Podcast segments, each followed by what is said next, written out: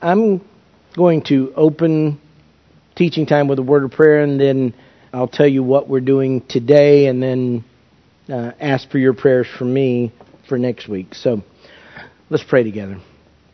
Dear Heavenly Father, we thank you again for the opportunity we have to be together here.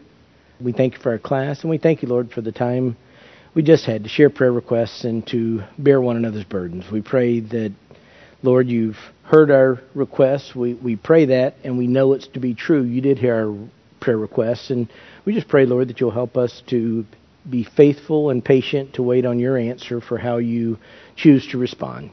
And I also pray, Lord, for our hearts to be bent towards prayer as we've had this focus and as I'm going to be teaching this morning, Lord, I pray that prayer becomes second nature to us.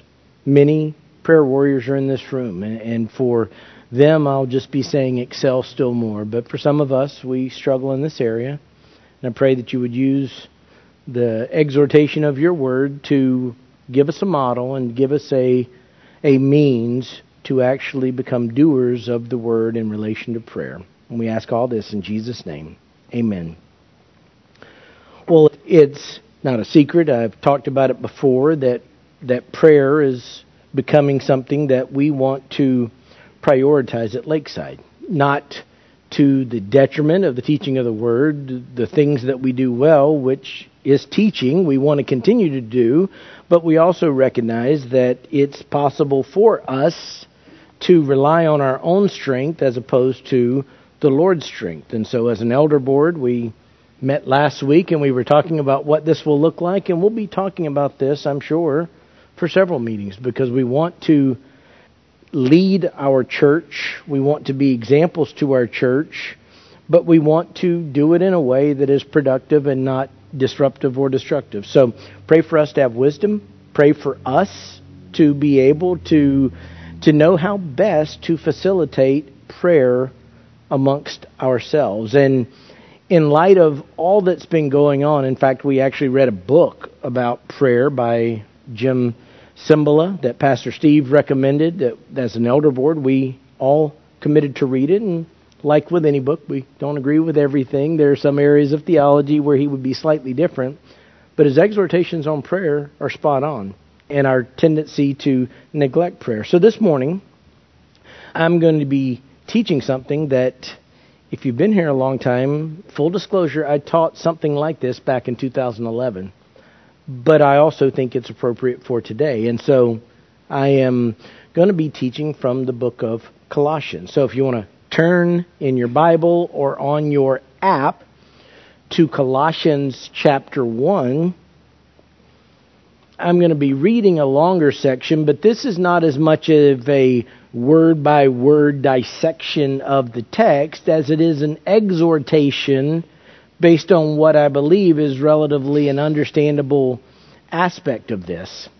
So, the text that I'm going to read, it's not all that's on prayer in this book, but I'm going to read Colossians chapter 1 verses 9 to 14 and then I'm going to encourage us and exhort us to be doers of the word in this regard. And I'm going to give us a model that I think will allow us to effectively pray for one another. So, follow along with me. I, as you know, I read from the New American Version, and I'm going to read beginning at verse 9.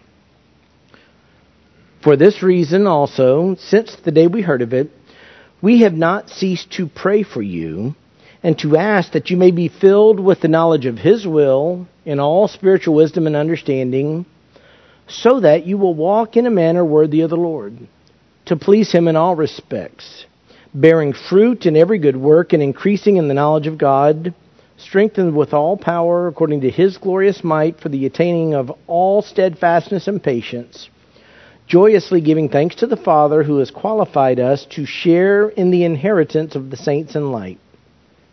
For he rescued us from the domain of darkness and transferred us to the kingdom of his beloved Son, in whom we have redemption, the forgiveness of sins. As we look at this text, I'll put a little context there.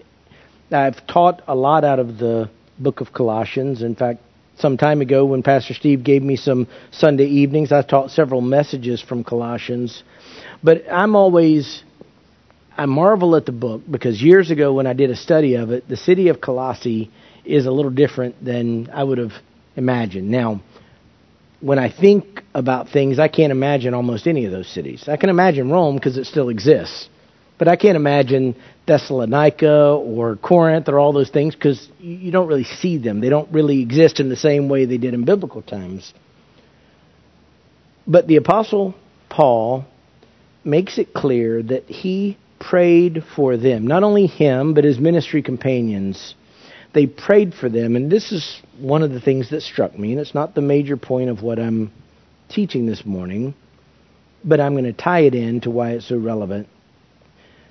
Quite often, when we think to pray, we rightly pray for people that we think have an impact. So we should pray for Pastor Steve. Part of why I gave you that sheet, my mind gets mixed up of which week it was, either last week or the week before, was it gives you something you can pray for Pastor Steve. I was actually doing that this week. I had that sheet on my desk, remembering to pray. And at times, we also should be praying for our president and all those in government authorities. That's biblical. That's what's there. But we also we need to not underestimate the power of praying for each other. And I know many of us do. We have a weekly prayer sheet at church, and many of us do, but we have an impact for the body of Christ even though we're nobodies. To my knowledge, and I do this, I've See, I'm 54 years old, been saved since 1993. To my knowledge, I don't remember ever reading any of your names on the major news of the world. You may be movers and shakers, but to my knowledge, I don't remember reading any of our names. In fact, I never heard of any of you until I came here. Because we're nobody. The city of Colossae, if you study it, was the most insignificant place, many say it's the most insignificant place that a letter was ever written to in the New Testament. There had been a time, centuries before, where it was prosperous, but the Romans, everything depended on their road system. And they redirected traffic, and Colossae was a forgotten city. There were three cities in the Lycus Valley, but Colossae was nothing. And it always strikes me that the Apostle Paul, there was no strategy there. You're not moving mountains. You're not shaking kingdoms. This wasn't the movers and the shakers of the world. But there are no believers that are left behind. There are no believers that are not significant. One of the greatest apostles, certainly the man that God used to write so much of the scripture, took the time not just to write them a letter, but he prayed for these insignificant people over and over and over again. So let me encourage us. The way I've structured this is this is a way for us to pray for one another. I've got a lot of scriptures here in my notes that could command us to pray. I'm just going to assume that I don't have to prove to you that God wants us to be people of prayer. He doesn't want us to be, He commands us to be. Prayerlessness is sinfulness. I say that to my own shame, knowing how many times I do things on my own as opposed to waiting for the Lord. But this morning, as we go through this text, I'm just laid it out very simply two practical steps for praying for other believers. And specifically, I want us praying for one another, not just us. But I'm convinced that if we become the people of prayer in this class that God wants us to be, we can have a positive impact on our church. And a positive impact on our church will mean a positive impact on our community. And ultimately, God's going to be more glorified.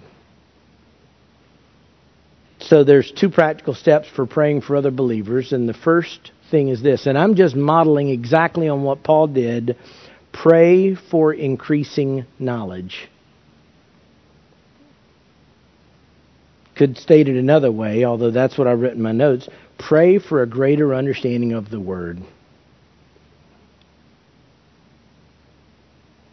Paul is very clear that he has been praying for them since the day we heard of it. Paul had not actually met this church.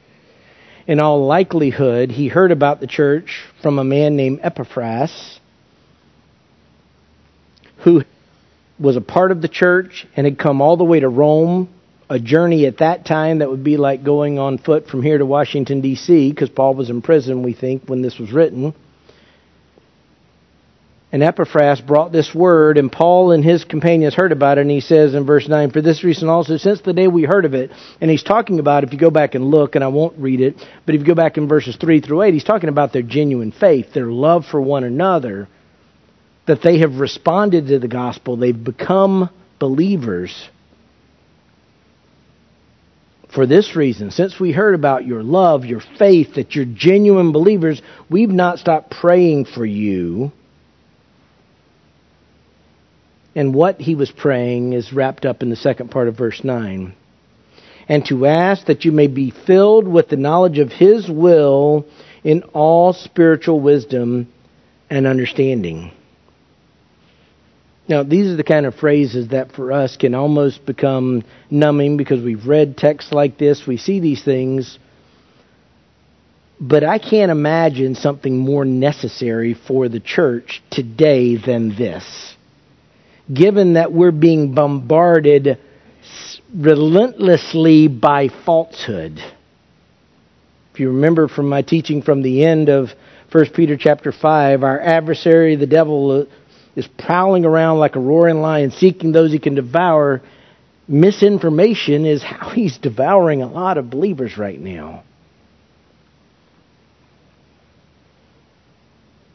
To be filled isn't just to have more knowledge that you can recite, it's to be controlled by. It's to become the very fabric of our being, filled with the knowledge of His will and all spiritual wisdom and understanding cannot come from anything other than the Word of God. This isn't a matter of earthly knowledge, this is a matter of spiritual truth and understanding. It's interesting, you see prayers like this and exhortations like this all over Scripture. There is no value in being ignorant of God's Word. For example, in Ephesians, and I'll just read it, there are other examples in different parts of Colossians, different parts of Philippians. But Ephesians chapter 1 verse 15, For this reason I too, having heard of the faith in the Lord Jesus which exists among you and your love for all the saints, do not cease giving thanks for you while making mention of you in my prayers that the God of our Lord Jesus Christ, the Father of glory, may give you a spirit of wisdom and of revelation in the knowledge of him pray that the eyes of your heart may be enlightened so that you will know what is the hope of his calling and what are the riches of his inheritance in the saints and what is the surpassing greatness of his power toward us who believe. One of the things that can happen at a church like Lakeside, we get good teaching, is we can become almost overloaded with good teaching and not think about the fact that we need to ponder it. We need to think about it. We need to meditate upon it. The Bible makes it clear growth, prosperity, and I don't mean the financial foolishness that so many things, I mean prosperity in the faith, comes from being deeply rooted in, in God's Word. It's a very familiar text, Psalm 1. I'll just read a little bit. How blessed is the man who does not walk in the counsel of the wicked Okay, well, counsel of the wicked permeates our culture and the world. Nor stand in the path of sinners, we trip over each other in that, or sit in the seat of scoffers. But his delight is in the law of the Lord, and in his law he meditates day and night. He will be like a tree firmly planted by streams of water, which yields its fruit in its season, its leaf does not wither, and whatever he does, he prospers.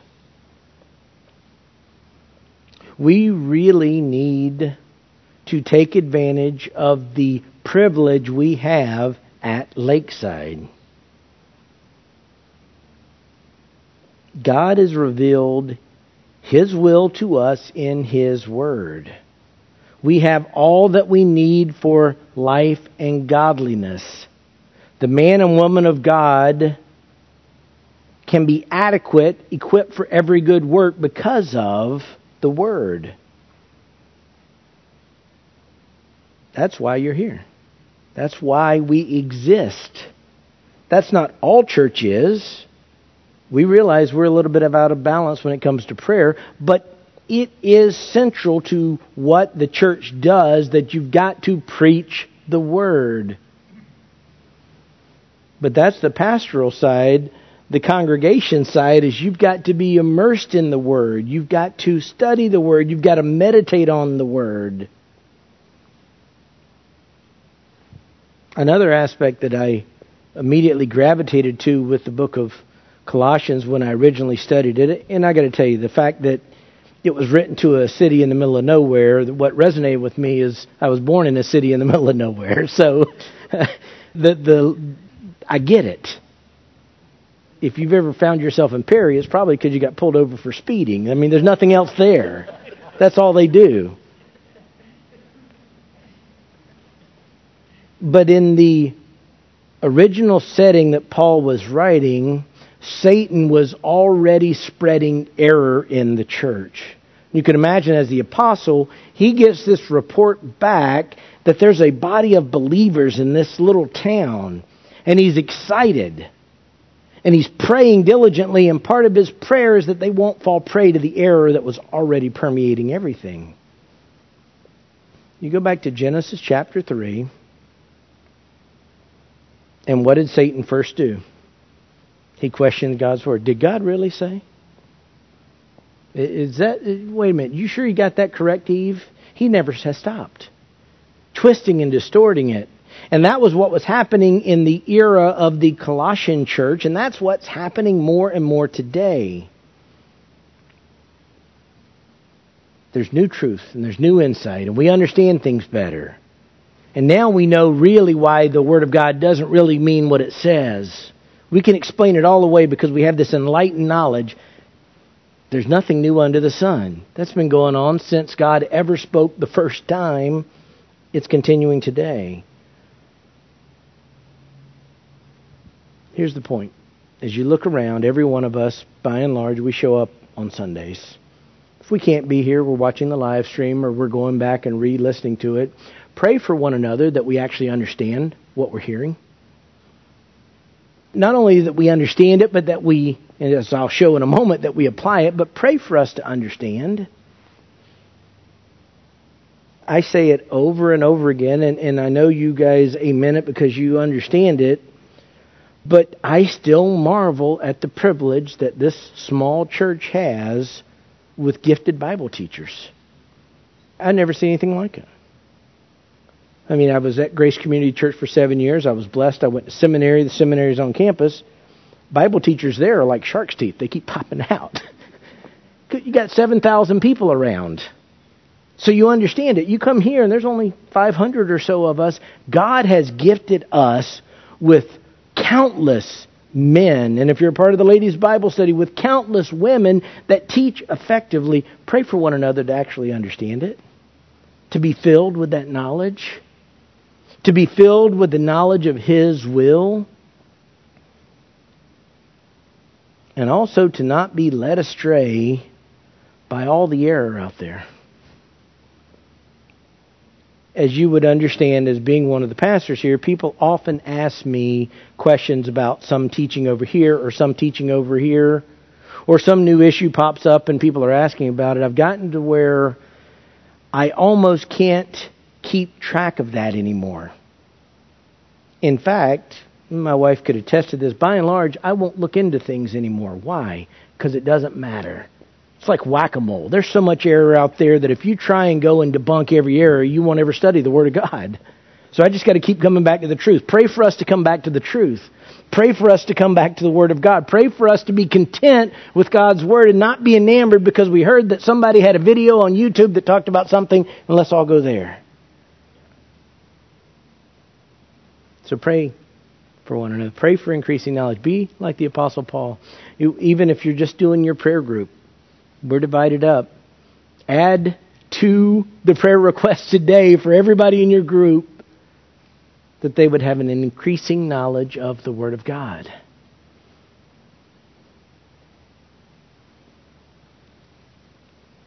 So, the first practical step, just pray for increasing knowledge. The second practical step praying for other believers is just as simple. It's a lot of verses, but it's this pray for increasing obedience. Pray for increasing obedience. What I love about how Paul presents this is it's one of those times where he says, I've been praying this, and then he tells you why he's been praying it. For this reason also, since the day we heard of it, we've not ceased to pray for you and to ask that you may be filled with the knowledge of His will and all spiritual wisdom and understanding. Verse 10, and this is the critical part. So that, so that you will walk in a manner worthy of the Lord to please Him in all respects. Our prayers are not just for us to understand the Word, but for us to live the Word. The first book of the Bible that I ever heard taught from beginning to end was the book of James. I'm partial to it. The first book I taught through in Faith Builders starting back in 2007 was James. But James 1:22 has never left my thinking. But prove yourselves doers of the word and not merely hearers who delude themselves. I think that's the great danger that we have of a church like Lakeside where we have such good teaching. We have great preaching all the time. The, the idea of being merely a hearer, there was during the time that James was writing, there were people who would just go listen to wise people speak. They were professional hearers, almost do the conference circuit. Just go listen to this person, that person. We have so much biblical teaching, particularly if you heard the same verse taught on before, that we can tune it out. We can't do that. In fact, again, for praying for each other, pray not only we have greater understanding of the word, but pray that we live it out day by day, week by week.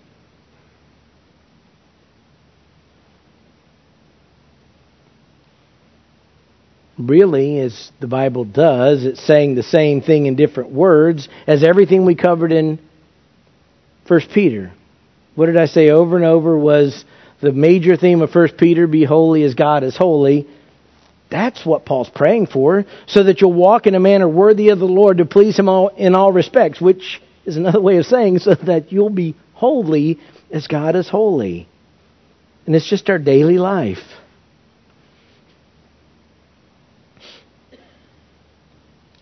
We should be praying for each other to be so obedient to the word that we could say, like Paul, be imitators of me as I imitate Christ. I'll say this, and it sounds funny, but it would be wonderful if every single person in Faith Builders, when they meet somebody new, says, Oh, you want to know how to be a Christian? Just watch me and do what I do. I don't think many of us would be so bold to say that. And yet, we can pray for one another to be living just that very way. again, this is one of those areas where the, there's a mindset in our culture that fosters an independent viewpoint. I love, I don't coordinate my teaching with Pastor Steve, but Pastor Steve's first point today of when you're going through, forgive my imprecise, I've got it written down, but when you're going through the trials, have like minded people with you. There's a mindset in our current culture that just says do it however you want. You're on your own. Be independent. But that can't creep into the church. Certainly, it's my default setting. God's given me a certain abilities and a certain capacity with my mind, and at times I abuse it because I don't rely on other people. I just want to do things on my own. But we need to be praying for one another and caring for one another, and we need to be exhorting one another in that regard.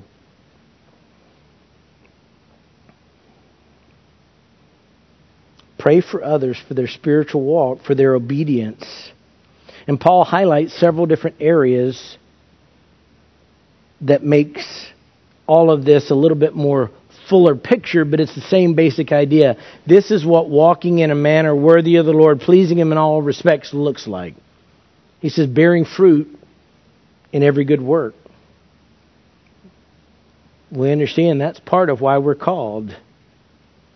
The book of Ephesians, there's works prepared beforehand so that we'll walk in them. Jesus said in John 15:8, "My Father is glorified by this that you bear much fruit and so prove to be my disciples." So we need to be praying that we are a fruitful body of believers. An interesting part about walking worthy is the next thing he says increasing in the knowledge of God. It's interesting because he's already talked about praying for that, but an aspect of walking worthy is that increasing knowledge.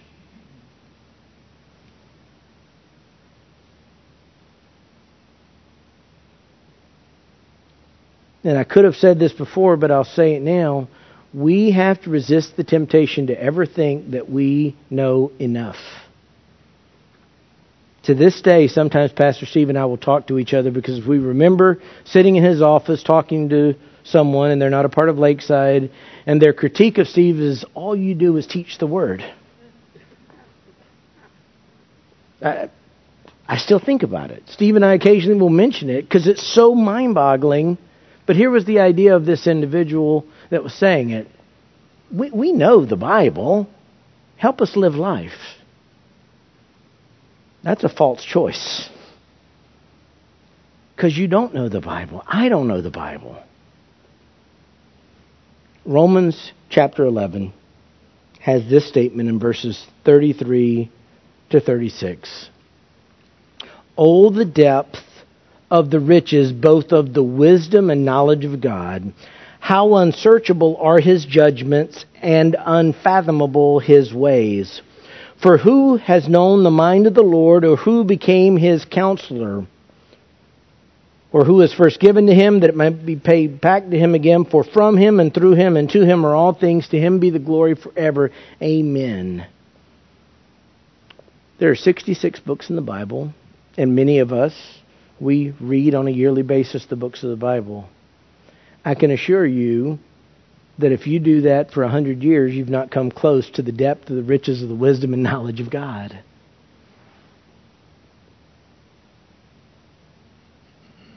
Don't ever convince yourself that you don't need to know more about God's Word. I've used this illustration in different contexts, but when I was getting ready to go to seminary, by that point I had been a believer about seven years. And, I was a diligent student. When I was first saved, I knew nothing. But Debbie and I took seriously. We were at church. We were in Sunday school where they were teaching the Bible. We were in the morning service. We were in the evening service. We joined small groups. I listened to the time the internet wasn't what it is today. I listened to the radio. I had about an hour drive. I was listening to the radio Bible teachers all the time. Debbie had a job in sales. She was driving around all day. We were really serious and so after seven years of that, I had learned a lot. And by that point, I'd been given the opportunity to teach in a Sunday school class a few times. I still remember the first text that I taught. And I really felt like I had learned a lot of God's Word. And I had this, uh, I was clearly convinced that I needed to go to seminary to learn more but I had a mindset of this as I know the Word of God, if it's, you look around the room, if the Word of God is a pool this size, you know, I probably only know that corner. And there's a lot more to know because I'm only over in this corner and this a big pool. I need to learn a little bit more. And then one of the joys of seminary is for four years you're just digging deep. And you're digging and reading. And by the time I was done, I realized I was a lot more ignorant than I ever thought I was. Because the Word of God was more like the ocean, and I knew about a thimbleful. As odd as it may sound, I've been studying the Word of God since I got out of seminary. I've been here since 2007. The thing I love to do most is study. I still feel like I barely scratched the surface. In fact, I know when I get to heaven, I will have barely touched the Word of God, even if I live another 40 or 50 years. Here's the point don't be lulled into thinking I already know enough. Now, pause that. You do know enough to be holy as God is holy. Now, you need to know more. Particularly as the world gets harder and harder and more difficult. Particularly as things go from bad to worse and particularly as the culture continually redefines good and evil to make God's word hateful and evil, and to make sinful, earthly, base thinking good and elevated. Our only protection is the Word of God. So we pray, walking in a manner worthy of the Lord, this increasing obedience that includes bearing much fruit, increasing in knowledge. He also says this strengthen with all power according to his glorious might for the attaining of all steadfastness and patience. In other words, it's an awareness that even with all of our efforts, it ultimately requires God to give us His strength, which He's promised to do, to do the heavy lifting of the Christian life. Pray for one another, even in our prayer group, our, our prayer requests, several of us, including me, we need strength and endurance. I'm not quite sure what happened, but again, it just feels like I'm more tired all the time than I ever have been. And it's not because I'm getting older, I'm sure of that. It must be something else. I'm not sure what it is yet. but you guys experience it. We're tired. Particularly when we're trying to walk forward in a world that's pushing against us the Christian life more than ever, and for as long as we're alive, we're swimming against the current, which means it's harder and harder and harder. Pray for one another to be strengthened. We're running out of time, so I'll just summarize the very end because this is, as I said, this is more exhortation than dissecting it word by word. But in the midst of praying, pray also for us to be thankful